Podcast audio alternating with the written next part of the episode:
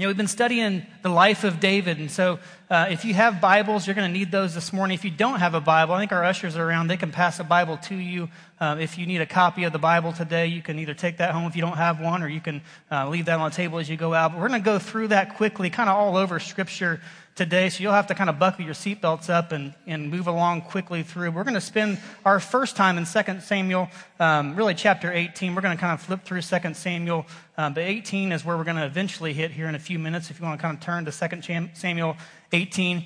We've been studying the life of David as a church this summer, and uh, we see that some of the greatest Bible stories in all of Scripture come from the life of David. I mean, David was this this little scrawny boy that eventually became the king of Israel, one of the greatest, the greatest king of Israel. Um, this was David who killed Goliath. Um, this is David who has lots of great stories that we, the Bible calls him the man after God's own heart. Uh, man, what a way to be referred to in Scripture.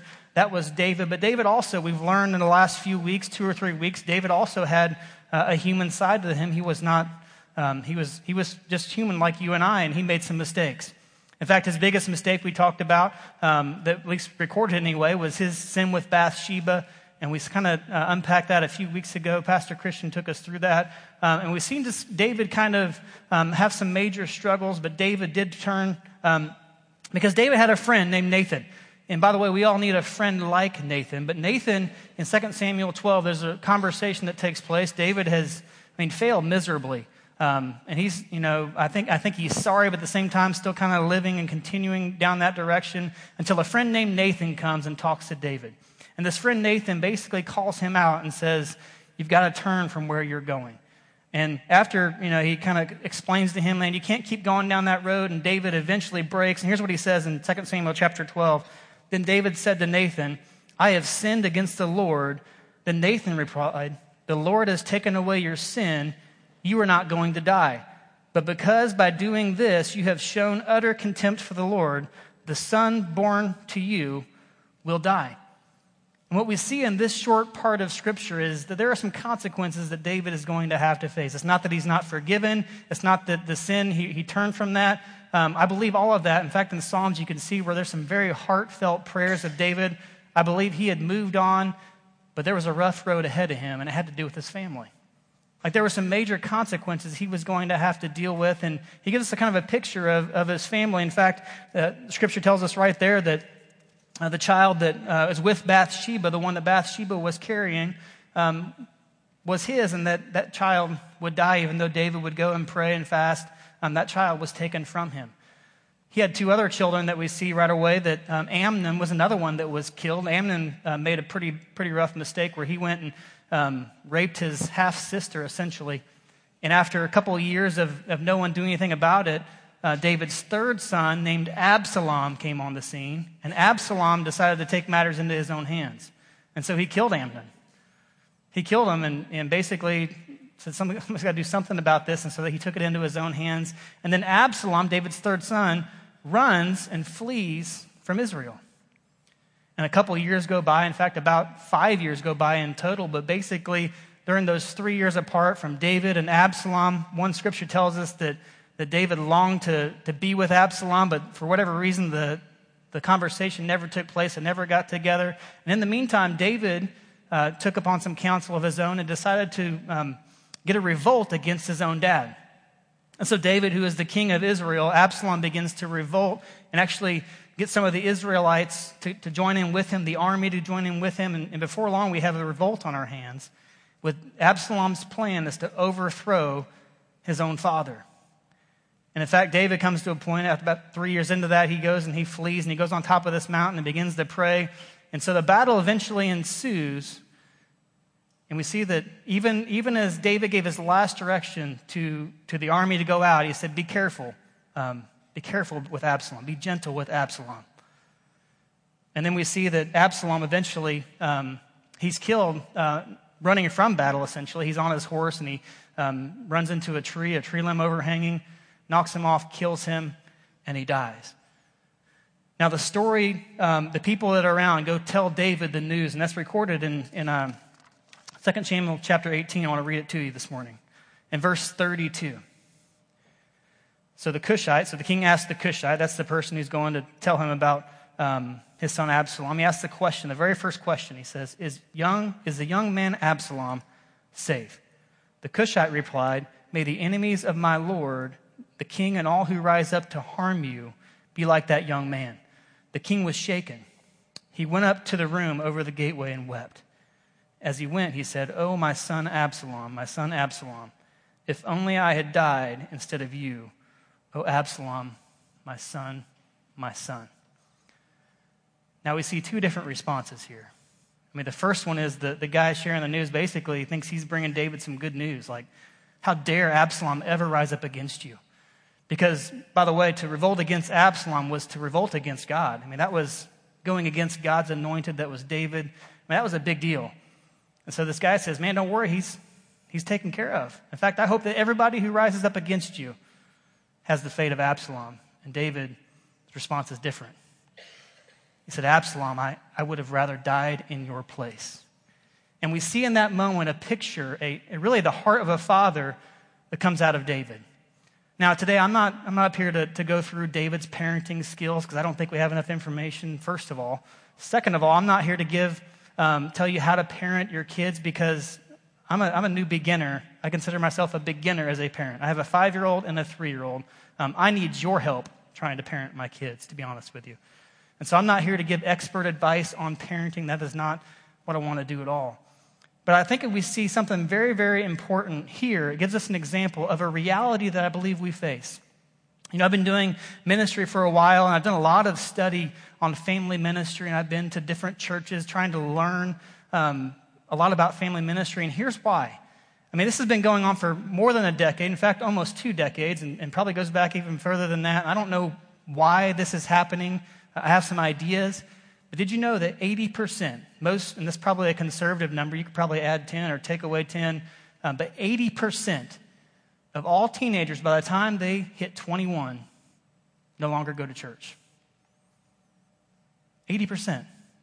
That's four out of five that no longer, for whatever reason, they hit, you know, they hit their early 20s and they don't go to church anymore. Now, there's a lot of people in their late, mid to late 20s who are coming back, so I think eventually some of those come back, and I'm not sure how to gauge all of that. But the reality is this our kids are leaving the church, our next generation, like I call it. So, going from birth all the way through our teenagers, we've got to figure out as a church. I believe we have to figure out how do we lead our kids spiritually. And maybe the better way of saying is how do we help them discover a lifetime of faith? To where it's not just leading them to a moment of faith where they, although that moment of salvation, don't get me wrong, that, that's an important moment in the life of every believer is the moment of salvation. But then we kind of go through moments of spiritual spurts where we, we grow for a little bit and then we stop and kind of this roller coaster effect. And eventually we hope everyone comes out okay. I believe we, we owe our kids to have a better plan than that. I believe we owe ourselves, and the church, I think, has to come around this idea. So as we see this, um, story of David and Absalom today. We see David's brokenness, and he shows us unconditional love for his kid. Because there was nothing that Absalom could have ever done that would have changed that. I mean, he killed somebody, he, he was trying to overthrow or, or even kill his dad if he had to. I mean, there, there was a list of things that Absalom had done. And David, if you look at it from that, from not the unconditional love perspective, he would have every right to kind of cast his son aside. But he said, no, no, no. I love him. Isn't that what God does for us? Like if you have kids, you, you get this idea because I, for the first time when I had kids, began to understand what unconditional love really looks like. That there is nothing my kids could ever do that would make me not love them. And so we know that is true. So I want to kind of go through just a couple of common grounds this morning um, as we begin to kind of build on this idea of a lifetime of faith. And again, I think the, as we go through these faith points, I think it's way more than just parenting skills. So I want you to hear me on that. It's not just a list of parenting skills. If we do this, it'll work. It's, it's way deeper than that. And so, just some common ground. I believe that most parents desire what is best for their children. Now, when I wrote this earlier in the week, I had the word all. I had all parents desire what is best for their children. But then I watched the news one night. Right? I mean, it's kind of scary. And, and unfortunately, we live in a world that this isn't true. Like, all parents don't want what's best for their child. But I believe, mo- I believe most parents do. And probably, I'm not sure what the exact language would be the best to best describe this, but I think maybe almost all. I mean, there, there's a, obviously, almost everybody who are parents wants what's best for their child. But the second statement is this I want, I want us to kind of land on this statement is that I believe all passionate Christians would agree, and again, it might take some thinking, but they would agree that if they could give their child any one thing, it would be a lifetime of faith. Now, all of us that have kids, um, we understand that we want our kids to have a good education. We want them to have good, meaningful, healthy relationships. We want our kids to uh, eventually figure out what their purpose is in life. We hope that they find out what God's purpose is for them, but uh, you know, we, we hope that eventually they'll figure out what they're supposed to do with their life, and then you know, we hope that they'll be successful in what they do in school, so they'll find out what they're talented in and, and go pursue that, whether it's a sport, whether it's drama, whether it's whatever talent or ability they've been given. We hope that they'll figure out what that is and succeed in that. We also want them to eventually um, find a job. So we want them to go maybe to college or just find a trade. We want them to be successful in their job, right? So they can self support themselves and move out of our house, right? Yeah, everyone said if you're a parent, you just of course, you're like, Amen, sign me up. Um, like, you want them to, to be successful. We hope they'll find a spouse someday. So they'll live happily ever after. And we want all those things for our kids, and there's nothing wrong with those things. But let me ask you this question Which one of those things would you trade for a lifetime of faith? Like, if you had the ability to give them a lifetime of faith, a faith that would be unwavering, a faith that, that would last forever, it wouldn't be here one week, gone the next, a lifetime of faith, which one would you give up? And the answer is if we, if we all knew that this is, we could do this, we'd give them that lifetime of faith. That'd be the one thing we would definitely, we, we'd move anything aside if we had to, to give them that. Now, we've used the word faith. Let's, let's define that a minute because there's lots of definitions for faith that you see in scripture and you know that you've you kind of read but when you look at the word faith in the greek language the bible was originally written in a, in a different language than english so sometimes we go back to the, the greek language and the word pistos which is the word faith that's used several times in scripture when you see that word used for faith um, again we kind of define faith, dif- faith differently but faith this word pistos always embodies three things one it, it has to do with possessing a firm conviction Secondly, making a personal surrender. And then third, demonstrating a corresponding behavior. Someone who possesses something within them, some, something who that um, they, they respond and they surrender to that faith, but then the, the response is a behavior that comes because of their faith. That's going to be important as we go because we look through two, uh, two statements that help us understand something that I think is absolutely crucial, not just as a parent, as a family ministry leader, as someone who, um, anyone who would invest in kids. And by the way, this is not, I mean, you've heard the phrase, it takes a village to raise a kid, right? I don't know if that's the exact phrase, but you know what I'm talking about, right? It takes a lot of people to invest into kids. And if you're here and you're like, I don't have kids yet, or I don't ever want kids, um, like everyone around in this church, it's a church effort. Like we have to invest in the lives of kids, and none of us are really exempt from that. But Here's what we have to understand, otherwise, we'll drive ourselves crazy. The first one is faith is supernatural. We are not capable of creating it in another person. Believe me, if I could, I would. I mean, I've worked with teenagers long enough that if I could just give them, I, I, you know, sometimes you have a student that's just so close but yet so far away, and if you could just, just somehow give them faith, if I could somehow impose it on them, I would, but I can't because I can't create it. It's, it's not for me, it's, it's supernatural.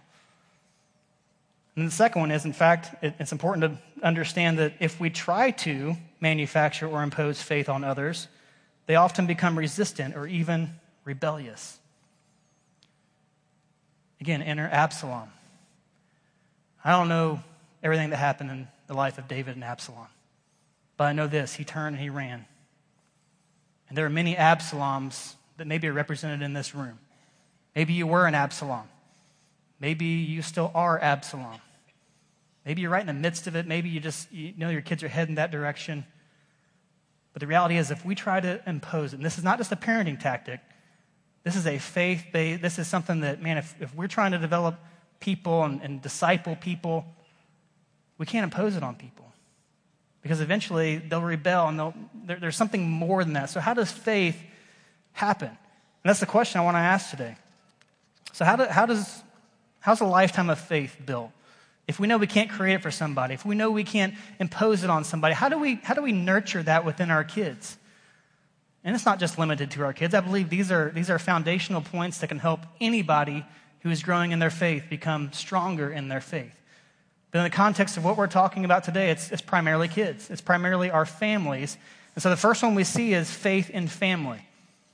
The first anchor point, if you will, would be if we're going to develop faith, if we're going to develop lifelong faith in our kids, if we're going to let them or guide them to that point, it's got to start with our family, faith in family. So Jesus was asked the question. In Matthew 22, some of the religious leaders of the day came to Jesus and basically was, was asking him a question on what's the greatest commandment? In other words, in the Old Testament, with, all the laws that we follow, what is the most important one? They were really curious to see what Jesus would say, and he said this. Um, so, teacher, which is the greatest commandment in the law, Jesus replied, Love the Lord your God with all your heart, with all your soul, and with all your mind. Now, Jesus wasn't just pulling this out of the air because this was a very familiar phrase, a very familiar scripture in the Jewish custom, basically. Like this was, you call, they called it the Shema, still call it the Shema. If you go to a Jewish service today anywhere, you would hear uh, them open the service with this statement and probably close the service with this statement. This was part of their DNA as a group of believers. And it comes from Deuteronomy chapter 6. Moses is sharing with the people, the Israelites, they had kind of been wandering around, and um, he has a new group of people who hadn't really, they weren't around in, when the initial commandments were given in Exodus. And so he reviews the law with them. And here's what he says He says, Hear, O Israel, the Lord our God, the Lord is one. Love the Lord your God with all your heart, with all your soul, and with all your strength. These commandments that I give you today are to be worn on your hearts. Impress them on your children. Talk about them when you sit at home and when you walk along the road, when you lie down and when you get up. Tie them as symbols on your hands and bind them on your foreheads. Write them on the doorframes of your houses and on your gates. And what we see is this important truth. What Jesus says is the greatest commandment that if you can love God with all your heart, if you can start there, the second part of Jesus' statement, he says the second thing that's important is that you go and love people. So you take what God has done for you and you go live your life loving people around you. But the primary method for that, according to Scripture, the primary vehicle for spiritual formation is the family. It's all generational. He said, in fact, if you guys move on, if you don't do this, your, your kids will grow up and we'll have a generation that doesn't know God. Because it's our primary role as family to share faith with our kids. Now, it can't just be our family. In fact, we'll talk about how the church has to be part of that. But the primary vehicle is for the family. Secondly, here we have having faith conversations drastically increase faith. You know, he goes through and, and Moses said, he lists several things. If you go back through that text, you'll see several different opportunities to talk to your kids about their faith. Basically, he says every day, all day long, you're supposed to look for opportunities to talk about faith with your kids, right? And so at nighttime, I put my five year old to bed every night and I read him a book and, and we pray together. And even as a five year old, I'm asking him questions. Again, not that I'm trying to just pour information into his life, but I'm, i want to hear what he's thinking. I want to try to start having conversations, even as a five year old, about his faith. Because spiritual conversations, faith conversations, drastically increase your faith. So, parents, when was the last time you talked to your kid about their faith? When was the last time you set them down and had a conversation about what they're learning at church? We believe this is really important as a church. In fact, our church curriculum for our kids builds this into it so that you can have conversations with your kids because faith conversations drastically increase faith. So let's move on to the next one is faith in formation. So we talked about the family has to be the driver of this, but what does for spiritual formation look like? How does a kid, how does anybody begin to grow in their faith? And, and uh, this word formation is really important. I'm not talking about salvation. I believe salvation happens in a moment. I believe that that is a decision that we make. Um, and this is more than that. So I'm talking about formation, meaning that we learn to grow spiritually. You could put the word discipleship, you could put a couple different words that would kind of say the same thing. But for the sake of conversation, faith and formation, if we go to Galatians chapter 4, we see Paul, I believe, address this issue. And he's writing to the church in Galatia, and he says this He says, My dear children, and again, he's not talking about children, he's actually talking about spiritual children at this point. He says, For whom I am again in the pains of childbirth until Christ is formed in you. How I wish I could be with you now and change my tone because I'm perplexed about you. Now, you don't have to read very far to understand Paul's a little upset. I mean, Paul's a little, he's struggling because what he sees is a body of very new believers who aren't growing in their faith. They have the moment of salvation, but, but there's nothing he says you need to be formed spiritually. And it takes some work, it takes some effort, but how does that, how does that happen? And I believe that maybe one of the best ways to put this phrase, and maybe it's oversimplistic, I don't know, we'll talk about that in a second, but spiritual formation is where people discover how to meet with Jesus. Paul says, until Christ is formed in you. So, spiritual formation is where people discover how to meet with Jesus. I use this phrase a lot, especially with teenagers. But I'll ask the question how are you and Jesus doing? How are you and Jesus doing? And if you want to see somebody squirm, sometimes you ask that question and they'll, they'll start to squirm a little bit. Because to answer that question, they have to go through a bunch of different things. Because it's not just, I mean, you know, we ask that question, that's really kind of a loaded question, but it seems so simple. Because in order to meet with Jesus, I have to do a lot of different things. I think going to church is important. I think reading scripture is important. I think praying is important. I think being in a group where you're growing, being, being around Christian friends is important. I make a list a bunch of things that are really necessary for you to do that.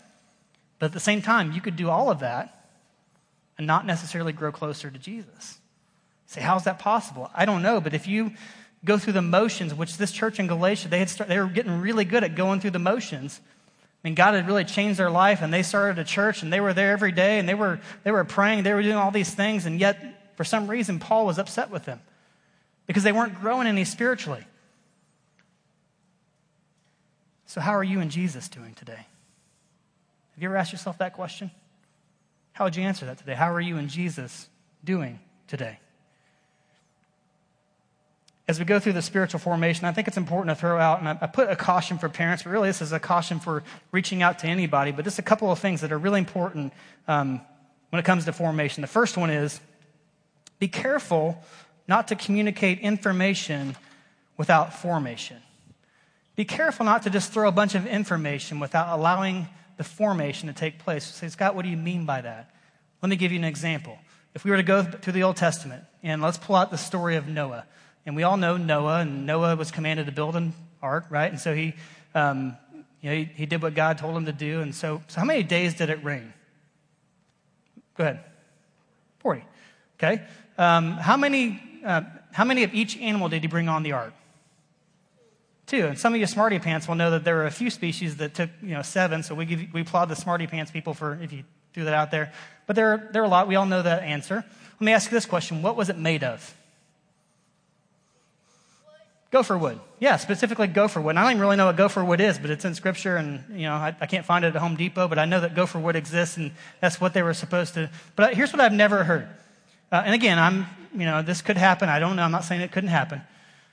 But I've never been to a camp, heard a testimony, heard a story of life change that goes like this.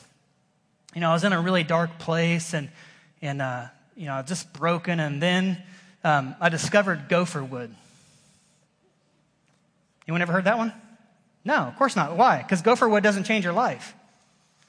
It's information that's important, but, but information without formation, without understanding the purpose behind it, doesn't impact your life. But so often we can, if we're not careful, we can throw information after information after information to our kids, and we're not letting it change them. Like the goal is not to read the Bible to change or to finish, it's to read the Bible to change, right? I mean, we should be reading the Bible so that something changes within us because just information is not important. Now, now I'm, don't get me wrong. I think scripture memorization is very important. I believe in that. I believe it's very, very important. Um, obviously, Bible reading, information, going to church, all these things we need to do. But we need to do more than that. We need to learn how to meet with Jesus. Secondly, um, don't focus more on rules than relationships. Now, I think everyone understands a couple of things. One, we need rules. We don't like them, but we need them. In fact, some of you woke up a little bit late this morning, so you were driving to church and you were really, um, maybe you obeyed the speed limit, maybe you didn't. I don't know. That's, that's between you and God, not me. Um, but we live by rules. We live by them. We have to. We, we need to have rules in our life. But here's the deal they can't be more important than relationships. And here's what I mean by that. In Galatians, Galatians chapter 2, again, we see the same, Paul addressing the same group just a few chapters earlier. And here's what he says to them.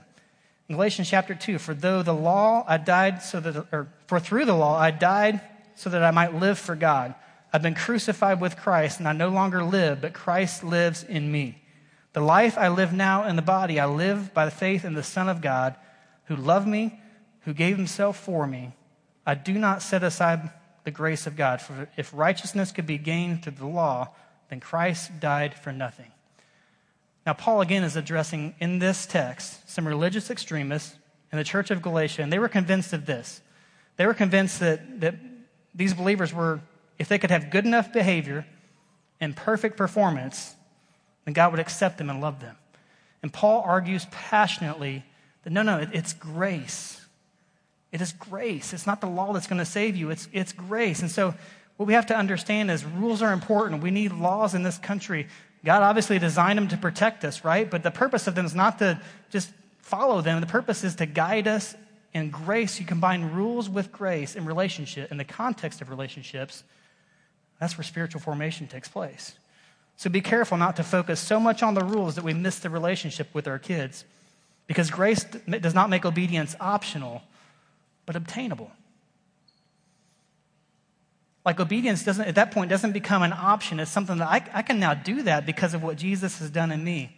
We've got to show our kids that. It's not just a list of rules or rights and wrongs that we have to follow. It's more than that. Grace does not make obedience optional, but obtainable. And then the third one is don't forget what is most important. Don't forget what is most important. And let me talk just a minute about time. Now, I could go on all day about time um, because we live in such a busy world, and it is an issue. I mean, it really is an issue when it comes to um, raising our kids. I mean, it is getting increasingly busy. I don't know that we'll ever stop the busyness, but it's, it's really an issue in a lot of different ways. Now, I think we should all live our lives. There are lots of things, you, again, you want your kids to um, you know, to grow up and experience different things. We have sports activities that are great. We love all those things. But man, it is busy. So we have to figure out what's most important.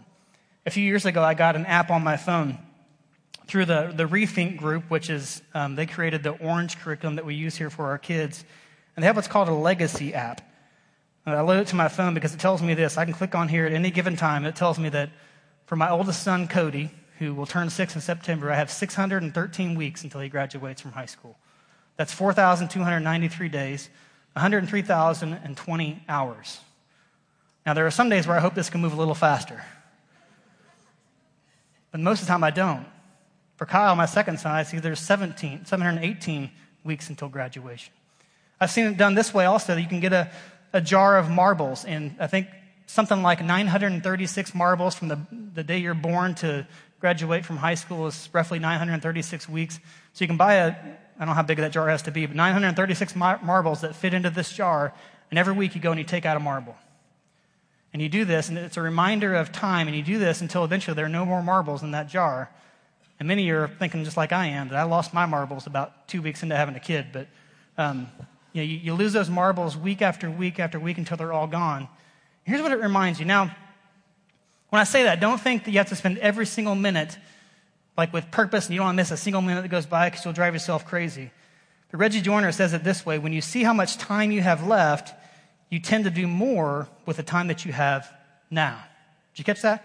When you see how much time you have left, you tend to do more with the time that you have now. See, we get to choose how we spend our time. And it's important that we choose wisely how we spend our time. Jesus addresses this because we see it in Scripture in Luke chapter 10. Um, there's a story where Scripture encounters two people that choose differently. Here's what it says Jesus and his disciples were on their way. He came to a village where a woman named Martha opened her home with him. She had a, a sister called Mary who sat at the Lord's feet listening to what he had said. But Martha was distracted by all the preparations that had, had to be made. She came to him and asked, Lord, don't you care that my sister has left me to do the work by myself? Tell her to help me. Verse 41 says, Martha, Martha. And I always have to pause there because I always want to say Marcia, Marcia. Um, and I, this is, anyway. Uh, Martha, Martha, the Lord answered, You are worried and upset about many things, but few things are needed, or indeed only one. Mary has chosen what is better, and it will not be taken away from her. Mary has chosen what is better. So you have someone who's doing all the work, worried that people aren't working like they are, and, she's sitting at the feet of Jesus like for the opportunity of a lifetime, right? We've got to choose what's best. Doug Fields, a guy I follow quite a bit and I've learned so much from over the years in family ministry, says it this way. He says, The key is not to prioritize your schedule, but to schedule your priorities. So, what's most important to you? I promise if you pull out your calendar, it'll tell you a great deal about what, what is most important to you. So, what's your calendar look like? Where do you schedule time for your kids? Where do you schedule time for the spiritual formation of your kids? Remember what is most important. Thirdly, in our kind of anchor points, we see faith in action is important. Faith in action. This is a big one because, again, this is all over Scripture. And I'm going to use a verse, but really it's, it's more than just this verse because every time you see Jesus come, interact with people, oftentimes he's, he's impressed by somebody's faith. And if you unpack that and look at why he's so impressed, it's because there was action associated with it. He was always impressed by the people who didn't just sit around talking about it, who didn't just believe it but sit and do nothing about it. He was impressed by the ones that took steps of faith and actually approached him. And it was usually the most unlikely people that would have taken an action step in order to show their faith. James 2 says this in verse 14 says, What good is it, my brothers and sisters, if someone claims to have faith but has no deeds? Can such faith save them? Suppose a brother or a sister is without clothes and daily food. If one of you says to them, Go in peace, keep warm and well fed, but does nothing about their physical needs, what good is it? In the same way, faith by itself, if it is not accompanied by action, is dead. Here's a statement I want you to fill in in your notes faith is a noun, trust is a verb, but trust is faith in action. Trust is faith in action. We see Jesus is tempted, and Jesus um, shows us what trust is about here. In Matthew chapter 4, he's tempted Jesus, led him into the Spirit, or led him by the Spirit into the wilderness to be tempted by the devil. And after 40 day, uh, fasting 40 days and 40 nights, he was hungry. The tempter came to him and said, If you are the Son of God, tell these stones to become bread. And Jesus answered, It is written, Man shall not live on bread alone, but on every word that comes out of the mouth of God. Now, when Jesus is tempted by this, what would seem to be kind of a strange temptation, right? He's hungry. I mean, he possesses the power to turn a bread into or a rock into bread if he wants to. Um, so what's the big deal? He's hungry, but yet this temptation comes, and the temptation is this. And he pulls a scripture from Deuteronomy chapter 8. Again, Moses kind of reminding the people. And here's what Moses was reminding the people about in Deuteronomy chapter 8. Because the, the group of people he was talking to had just come through several years, 40 years of, of going through, wandering in the wilderness. And every day they would wake up and they would eat manna. God made this, this bread rain down from heaven called manna, and they would eat that every day. Here's the deal it would come in the morning and they, they would have it laying everywhere and they would go pick it up and they could take just what they would need for the day because it would spoil tomorrow.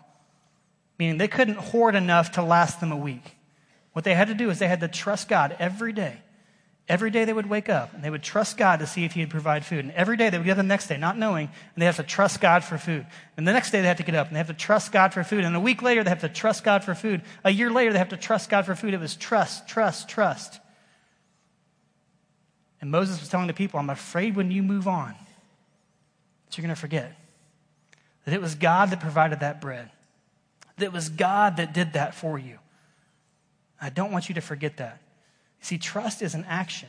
And every time we're tempted with something, what Jesus is telling us here, when we're tempted with something in our life, you can name the temptation, it doesn't matter. When you're tempted with it, that's ultimately a test of whether or not you trust God. I mean, it really is. When you're worried about something, that's ultimately a test that you trust God. When you decide to do something on your own, that's, that's a test to see if you trust God. See, trust is an action. Faith in action is trust. Listen, your kids are going to mess up along the way. We've got to give them places that they can go live out their faith. We've got to let them actively pursue their faith. That's why I'm so big into missions for our kids. Um, they need to get out and pursue and, and do things with what they believe. The last one is this, and this is a very important one faith in modeling. Now, again, another, another anchor point that's all over Scripture. And we see it probably best recorded, at least simple for us to understand in 1 Corinthians chapter 11, verse 1, where Paul says this. He says, Follow my example as I followed the example of Christ. Leadership in the Bible, not just parenting, but leadership in general. When you look in the Bible, leadership is primarily example. It's primarily example. I mean, you can say what you want to, but if you don't back it up, it doesn't mean a whole lot. And I promise you, your kids are watching you. You already know this if you're a parent. Like, your kids do the things you do. They do the things you don't want them to do because they saw you do it, and you're like. Oh. They, they're watching you. And the reality we said early in, in the message is you can't create faith for someone else, but you can show them what faith looks like. You can't create it for them, but you can show them what it looks like. When I was in college, I had a job. One of my first jobs in college was a teller, a bank teller. I got to go to teller school for a week um, where I got to play with like play money. It's kind of like Monopoly, only I got paid for doing it. I mean, it's just you go through and you kind of you play with money, and um, they kind of teach you how to do stuff before you actually play with real money. Um, and what, at the end of the deal, um, the lady walked in and she handed me a hundred dollar bill.